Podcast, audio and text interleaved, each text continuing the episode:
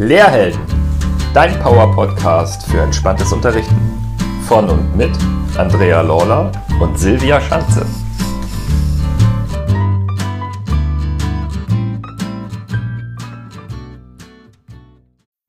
Herzlich willkommen zu einer neuen Interviewfolge in unserer Rubrik fünf Fragen an. Wir freuen uns sehr, heute in diesem Interview mit Kati Ahl zu sprechen. Herzlich willkommen, liebe Frau Ahl, hier bei uns. Ja, vielen Dank für die Einladung. Ich freue mich sehr. Ja, wir uns auch, denn Sie sind eine Frau mit unfassbar viel Expertise, was das Feld Schule betrifft. Und bevor ich da groß aushole, können Sie das ja am besten über sich sagen. Vielleicht stellen Sie sich unseren Zuhörerinnen und Zuhörern mal in ein paar Sätzen kurz vor, bevor wir genauer in die fünf Fragen mit Ihnen heute eintauchen. Ja, sehr gerne. Also Kati Ahl, ich bin Autorin von Schule verändern jetzt. Ich bin Bildungsinnovatorin und Mutmacherin. Und das bin ich deswegen, weil ich Schule aus so vielen verschiedenen Perspektiven kenne. Also ich bin selbst dreifache Mutter. Ich weiß, wie Kinder so sehr unterschiedlich durch die Schule gehen können. Ich war bis ganz vor kurzem Schulleiterin und äh, Lehrerin auch in der Inklusion und bin jetzt Schulentwicklungsberaterin. Das heißt, ich sitze so ein bisschen wie auf einem Leuchtturm und kann in so ganz unterschiedliche Richtungen schauen. Ja, also unfassbar viele Perspektiven, die Sie da ja auch schon eingenommen haben. Also Sie kennen das Schulleben so richtig aus dem echten Leben und zwar mit allem, was dazu gehört. Sie kennen es aus der etwas distanzierteren Brille, ne, der Beratung. Dann kennen Sie es auch aus der Elternbrille. Was macht das mit meinem Kind, wenn es zur Schule geht? Also super, super spannende Kombination, die, die, die Sie damit bringen. Insofern, ja, großartig. Schön, dass Sie heute da sind nochmal. Sie haben selber gerade gesagt, Sie sind Buchautorin, unter anderem ja auch noch. Und darüber haben wir uns auch kennengelernt, denn Ihr Buch, Ihr aktuelles Buch, Schule verändern jetzt, darüber bin ich auf Sie aufmerksam geworden. Es lief mir nämlich bei LinkedIn über den Weg. Ne? Auch mal ein Lob an die tollen Netzwerke, was man da so finden kann. Und es wurde ja just veröffentlicht, richtig? Also im Juni, Juli, meine ich, ne? Ja, also jetzt bei äh, den großen Versandhändlern ist es tatsächlich erst im August erschienen, im Verlag Ende Juli. Genau. Das ist also ich, druckfrisch. Mm, und es ist druckfrisch und Sie haben mir auch erzählt im Vorgespräch, es ist auch ja ein echtes Herzensprojekt, dieses Buch.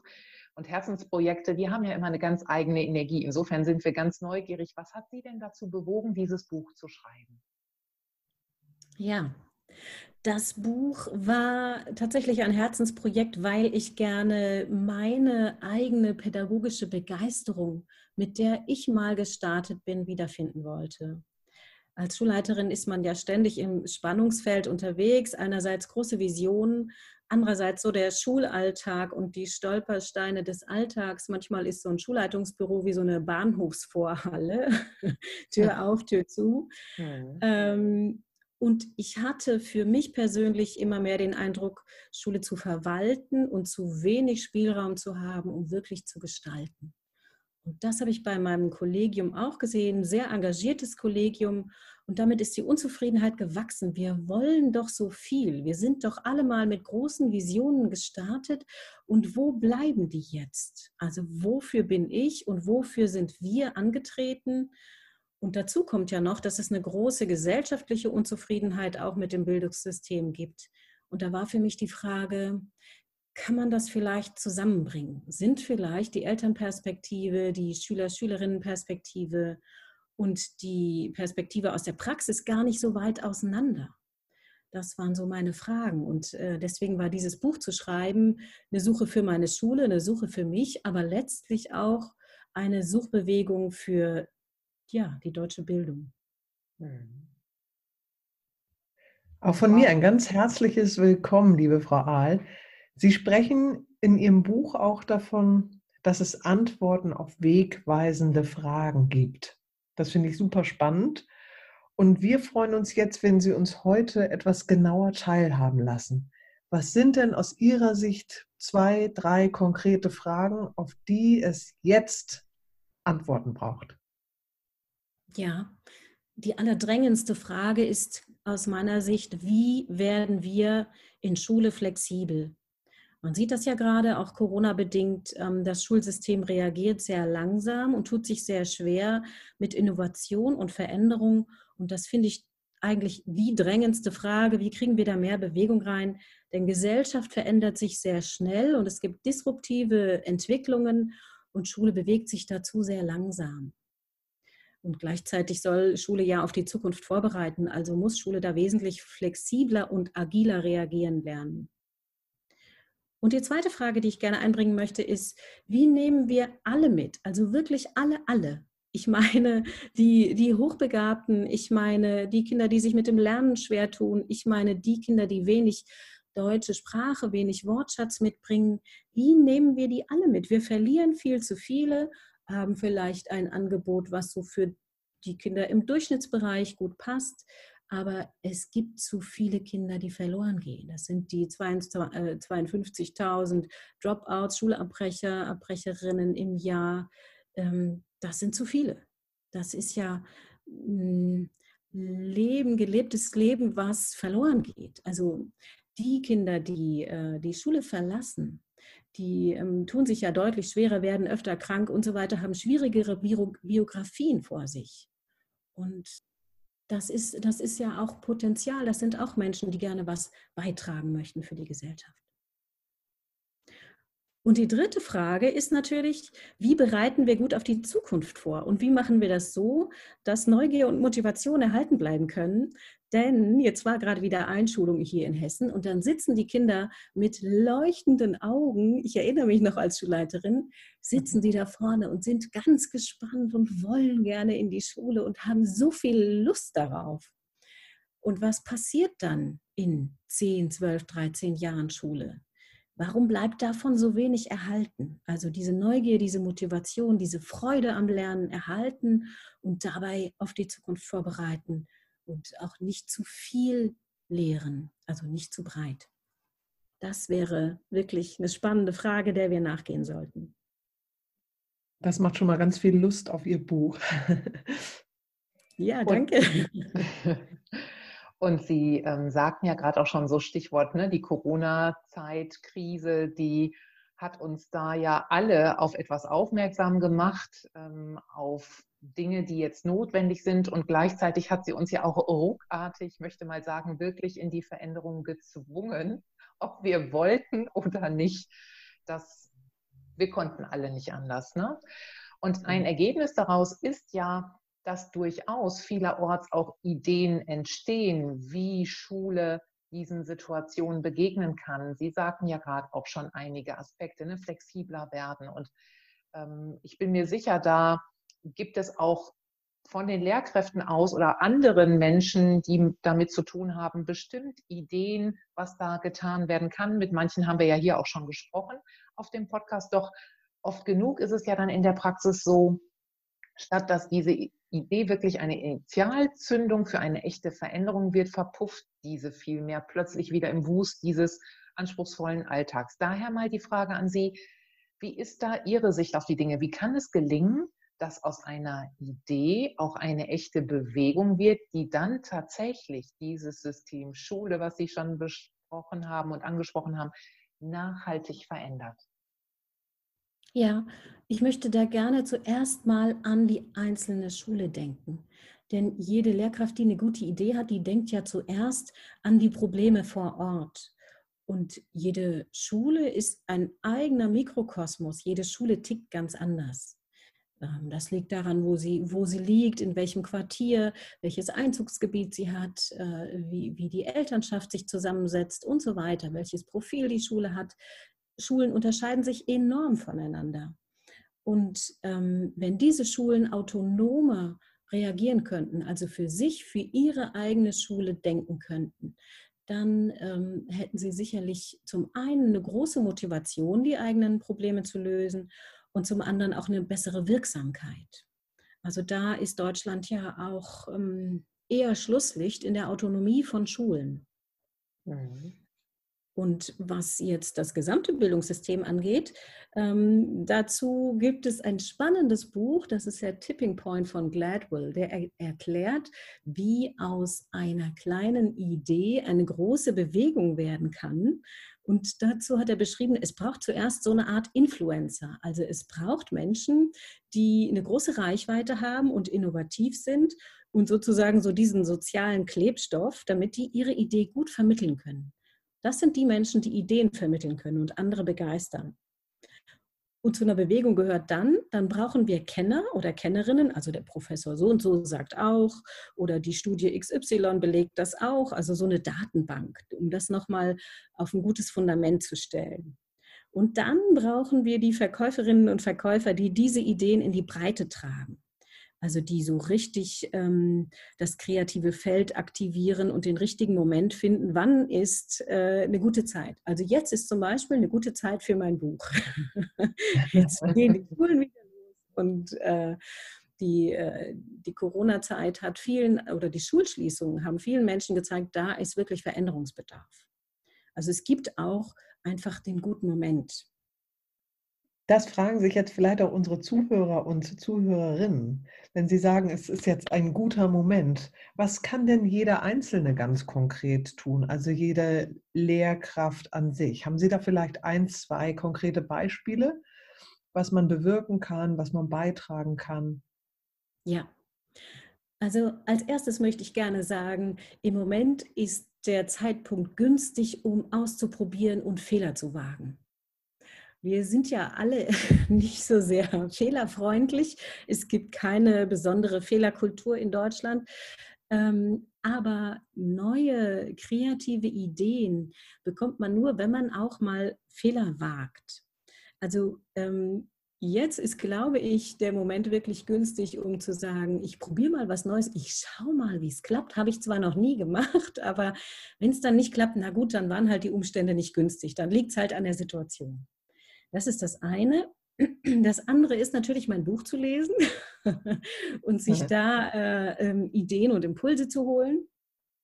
Und das dritte ist, ich würde gerne raten, der eigenen Freude zu folgen. Also das zu machen, wo einem selbst so das Herz aufgeht, wo man Spaß hat und tatsächlich mit den Kindern, mit der Klasse auch jeden Tag mal einmal lacht.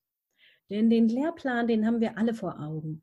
Aber diese guten Momente, das ist ja das, was, äh, was Schule, was Lernen auch lebendig macht. Und ich glaube, das beginnt da, dass man für sich selbst erstmal gute Momente im Schulalltag schafft. Und wenn, wenn man die Frage jetzt schulisch versteht, also was können Schulen konkret tun, dann würde ich raten, tatsächlich Buch lesen, den Standort bestimmen, wo stehen wir gerade, wie können wir unsere Kräfte bündeln. Denn so ein Kollegium ist immer auch eine Schatztruhe an ganz vielen Talenten und Kompetenzen. Und wie können wir da unseren Funken wieder entfachen? Also so, dass wir wirklich mit Mut, mit Lust, mit Innovationsgeist in den Alltag gehen. Und dann am besten nur ein oder zwei Projekte und die aber mit gebündelter Kraft angehen. Es gibt auch noch eine ungenutzte Ressource, die, das sind die Eltern. Eltern wollen sich häufig engagieren, aber das Verhältnis zwischen Eltern und Schule ist ja in Deutschland relativ angespannt. Als Beispiel möchte ich Neuseeland bringen. In Neuseeland gibt es ähm, ein, ein School Board, da sitzen Eltern mit drin und Lehrkräfte und die Schulleitung. Und die treffen immer für ihre jeweilige einzelne Schule die Entscheidungen. Die Eltern haben dafür Fortbildungen gemacht, also die können jetzt auch nicht irgendwas fordern. Aber sie sind mit im Boot und haben dadurch viel mehr Verständnis für die Situation vor Ort. Und gleichzeitig hat die Schule die Bereicherung, zum Beispiel, wenn jetzt ein Hygieneplan geschrieben werden muss und da sind Eltern, die das gut können, dann kann man sich doch da gut Unterstützung holen und auch Entlastung finden. Also wäre noch ein Tipp von mir, eine ungenutzte Ressource häufig, mehr die Eltern einbinden. Liebe Frau Ahl, da muss ich nochmal einhaken, denn wenn ich mit Lehrkräften arbeite, dann habe ich da ganz oft den Glaubenssatz, das passt nämlich jetzt gerade so gut, Eltern nerven und haben keine Ahnung. Und das ist natürlich das, was Sie gerade angesprochen haben, dass wir nicht so eine gut funktionierende Kultur zwischen Lehrkräften und Eltern haben, weil Eltern denken ja oft das Gleiche von Lehrern. Und das wäre toll, wenn sich das besser harmonisieren könnte, denn ich denke, Sie haben da ins Schwarze getroffen. Ja, und ich kann beides bestätigen. Ja, Eltern können schrecklich nerven und können sich in Dinge einmischen, die sie nicht studiert haben und für die Lehrkräfte tatsächlich die äh, Fachexpertise besitzen.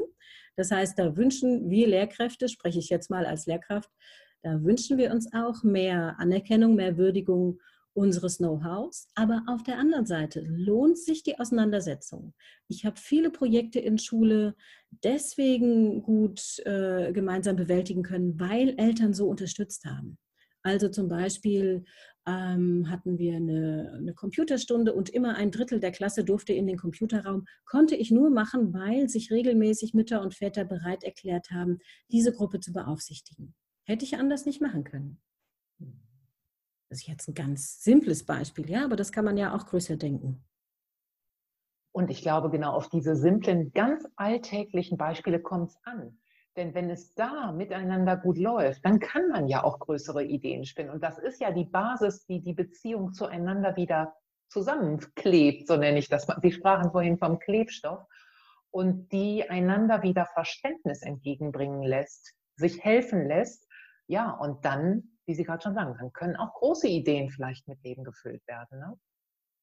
Ja, und das ähm, befördert gleichzeitig so ein gemeinsames Verantwortungsgefühl. Also so, dass so eine Idee entsteht, wir und unsere Schule. Mhm. Wir machen das hier so. Also dass Eltern sich identifizieren und Lehrkräfte und dass es tatsächlich eine Schulgemeinde wird. Damit gucken wir nach vorne, liebe Frau Ahl. Und das machen wir immer gerne am Ende unserer fünf Fragen. Und wir sind auch bei der fünften Frage angekommen. Sie sprechen bei sich auf der Website, da sind meine Augen sofort kleben geblieben. Das fand ich ganz toll. Skizzieren Sie das Bild, Sie sprechen von der Schule als Lieblingsort. Und wir visionieren ja jetzt, wir laden Sie ein, dazu visionieren, wie kann Schule in Zukunft aussehen? Und bleiben wir bei Ihrem Bild. Wenn Sie drei Wünsche frei haben, wie sieht Ihr ganz persönlicher Lieblingsort der Schule, äh, Entschuldigung, wie sieht dann Ihr ganz persönlicher Lieblingsort der Zukunft aus? Ja, also Schule als Lieblingsort sagt es ja schon. Mhm. Schule für mich ein, ein Bild, ähm, da entsteht ganz viel. Da können Kinder unterstützt werden, die sonst wenig Unterstützung haben. Da können sich Gemeinschaften bilden, da findet soziales Lernen statt. Deswegen äh, sind, und, und es werden Talente für die Zukunft geschmiedet, sind echte Talentschmieden oder können es sein. Deswegen sind mir Schulen so wichtig, denn sie bestimmen unser Zusammenleben von morgen. Also wie wird unsere Gesellschaft morgen aussehen, wie demokratisch, wie sozial, wie innovativ wird unser Leben morgen sein? Das wird mit in Schulen geprägt. Und wenn Sie mich fragen, was ich mir da wünsche, dann würde ich sagen, zuallererst würde ich mir wünschen, dass alle Menschen gerne in die Schule gehen. Denn nur wenn man gerne hingeht, kann man tatsächlich zehn, zwölf, dreizehn Jahre gut gestalten und kann überhaupt erst anfangen zu lernen. Das Gehirn, neurobiologisch betrachtet, fängt ja erst dann an, wenn eine gewisse Entspannung ist. Mhm. Ähm, Und auch die Lehrkräfte müssten gerne hingehen. Das würde mit zu meiner Vision gehören, denn nun, nur wenn die gut bei Kräften sind, haben die ja auch was zu geben und sind inspirierend. Dann wünsche ich mir, dass tatsächlich dieses Wir und unsere Schule entsteht. Also dass Schulen, dieser kleine Mikrokosmos, dass der so ein bisschen autonom Ähm, agieren darf und dass es eine große Gemeinschaft ist. Also nicht dieses Einzelkämpferleben, was es ja an deutschen Schulen zumindest häufig gibt. Ähm, ich und meine Klasse und die Tür ist zu, sondern tatsächlich wir, unser Kollegium, wir und unsere Eltern, wir und unsere Schülerschaft. Und das Dritte wäre tatsächlich reagieren, wäre nachrangig. Und stattdessen wünsche ich mir, dass wir mehr ins Agieren kommen. Also ähm, nicht auf Belastungen reagieren, sondern überlegen, wie wollen wir agieren, sodass man nicht von der Welle überrollt wird, sondern dass man sozusagen vor die Welle kommt, um sie gut zu surfen. Das würde ich mir wünschen. Mhm. Ach, ja, schönes Bild. Schöne Wünsche, die gut tun. Und äh, gerade dachte ich auch nochmal, ja, mh, diese, dieser Gesellschaftsbezug, ne, den ziehen wir auch gerne regelmäßig wieder. Und das war ganz bestimmt auch für uns immer eine Motivation. Ich lehne mich mal aus dem Fenster, liebe Silvia, ähm, diesen Podcast überhaupt ins Leben zu rufen, ähm, weil uns diese Berufsgruppe so am Herzen liegt. Und Sie sagen es ja gerade auch, die ist so wichtig und prägend für die Gesellschaft. Und äh, überhaupt das ganze System Schule, aber eben auch die Lehrkraft, die ja so viel Einfluss auf die Kultur, auf die Stimmung in Schule hat. Und deshalb einfach, ja, kann ich irgendwie für mich auch total mitmalen, dieses Bild. Ja, danke. Liebe Zuhörer und liebe Zuhörerinnen, wir danken Kati Ahl für dieses kurzweilige Interview und ja, ich finde auch diese spannenden Einblicke in Ihre Gedanken und Ihre Visionen. Ich denke, dass viele auch Impulse mitnehmen konnten und auch bestimmt Lust haben, sich jetzt mal in äh, ihr Buch zu vertiefen, gleich erstmal zu bestellen. Ich werde da auch mal reingucken. Weitere Infos zu Ihrem Portfolio und dem Buch findet ihr wie immer beigefügt in unserer Ankündigung vom Podcast. Dort gibt es dann den Link zur Webseite von Kati Ahl. Wir sind natürlich auch, kennt ihr, ne, gespannt auf eure Rückmeldung. Wie hat es euch gefallen? Gibt es vielleicht weitere Fragen, die Kati Ahl beantworten kann? Gibt es da welche in Bezug auf eure Schulform? Ähm, braucht ihr da weitere Impulse, beispielsweise hier in einer Folge, oder möchtet ihr direkt mit ihr in Kontakt treten oder leitet die Fragen an uns weiter und wir können schauen, was wir damit machen? Lasst es uns wissen, gerne per Mail unter info at lehrhelden punkt com oder aber postet es gerne auch in unserer geschlossenen Facebook-Gruppe, wenn ihr da schon mit Frau oder mit Mann seid. Super, wenn noch nicht, meldet euch da gerne an. Freuen wir uns sehr. Und ja, wie immer ihr wisst, ne, wir sind offen für eure Themenwünsche, für Feedback jeder Form und natürlich auch gerne für eine Bewertung. Vielen Dank für heute, dass ihr zugehört habt, dass ihr uns eure Aufmerksamkeit schenkt. Und wir drei sagen an dieser Stelle schon mal Tschüss. Tschüss. Tschüss, vielen Dank. Bleibt gesund und bis bald. Und denkt daran, trau dich, heldenhaft zu sein. Denn Helden wie dich braucht die Schulwelt. Gesunde und entspannte Lehrer sind wichtig für uns. Bis zur nächsten Folge.